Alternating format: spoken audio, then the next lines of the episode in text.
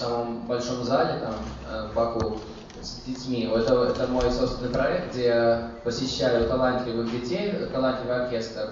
Иногда их 50, иногда их 150. Я занимаюсь с ними три дня, ну, примерно. И потом мы все выступаем как большая семья. Потому что артистов, особенно после Евровидения, артистов всегда приглашают на разные проекты и, и также с детьми.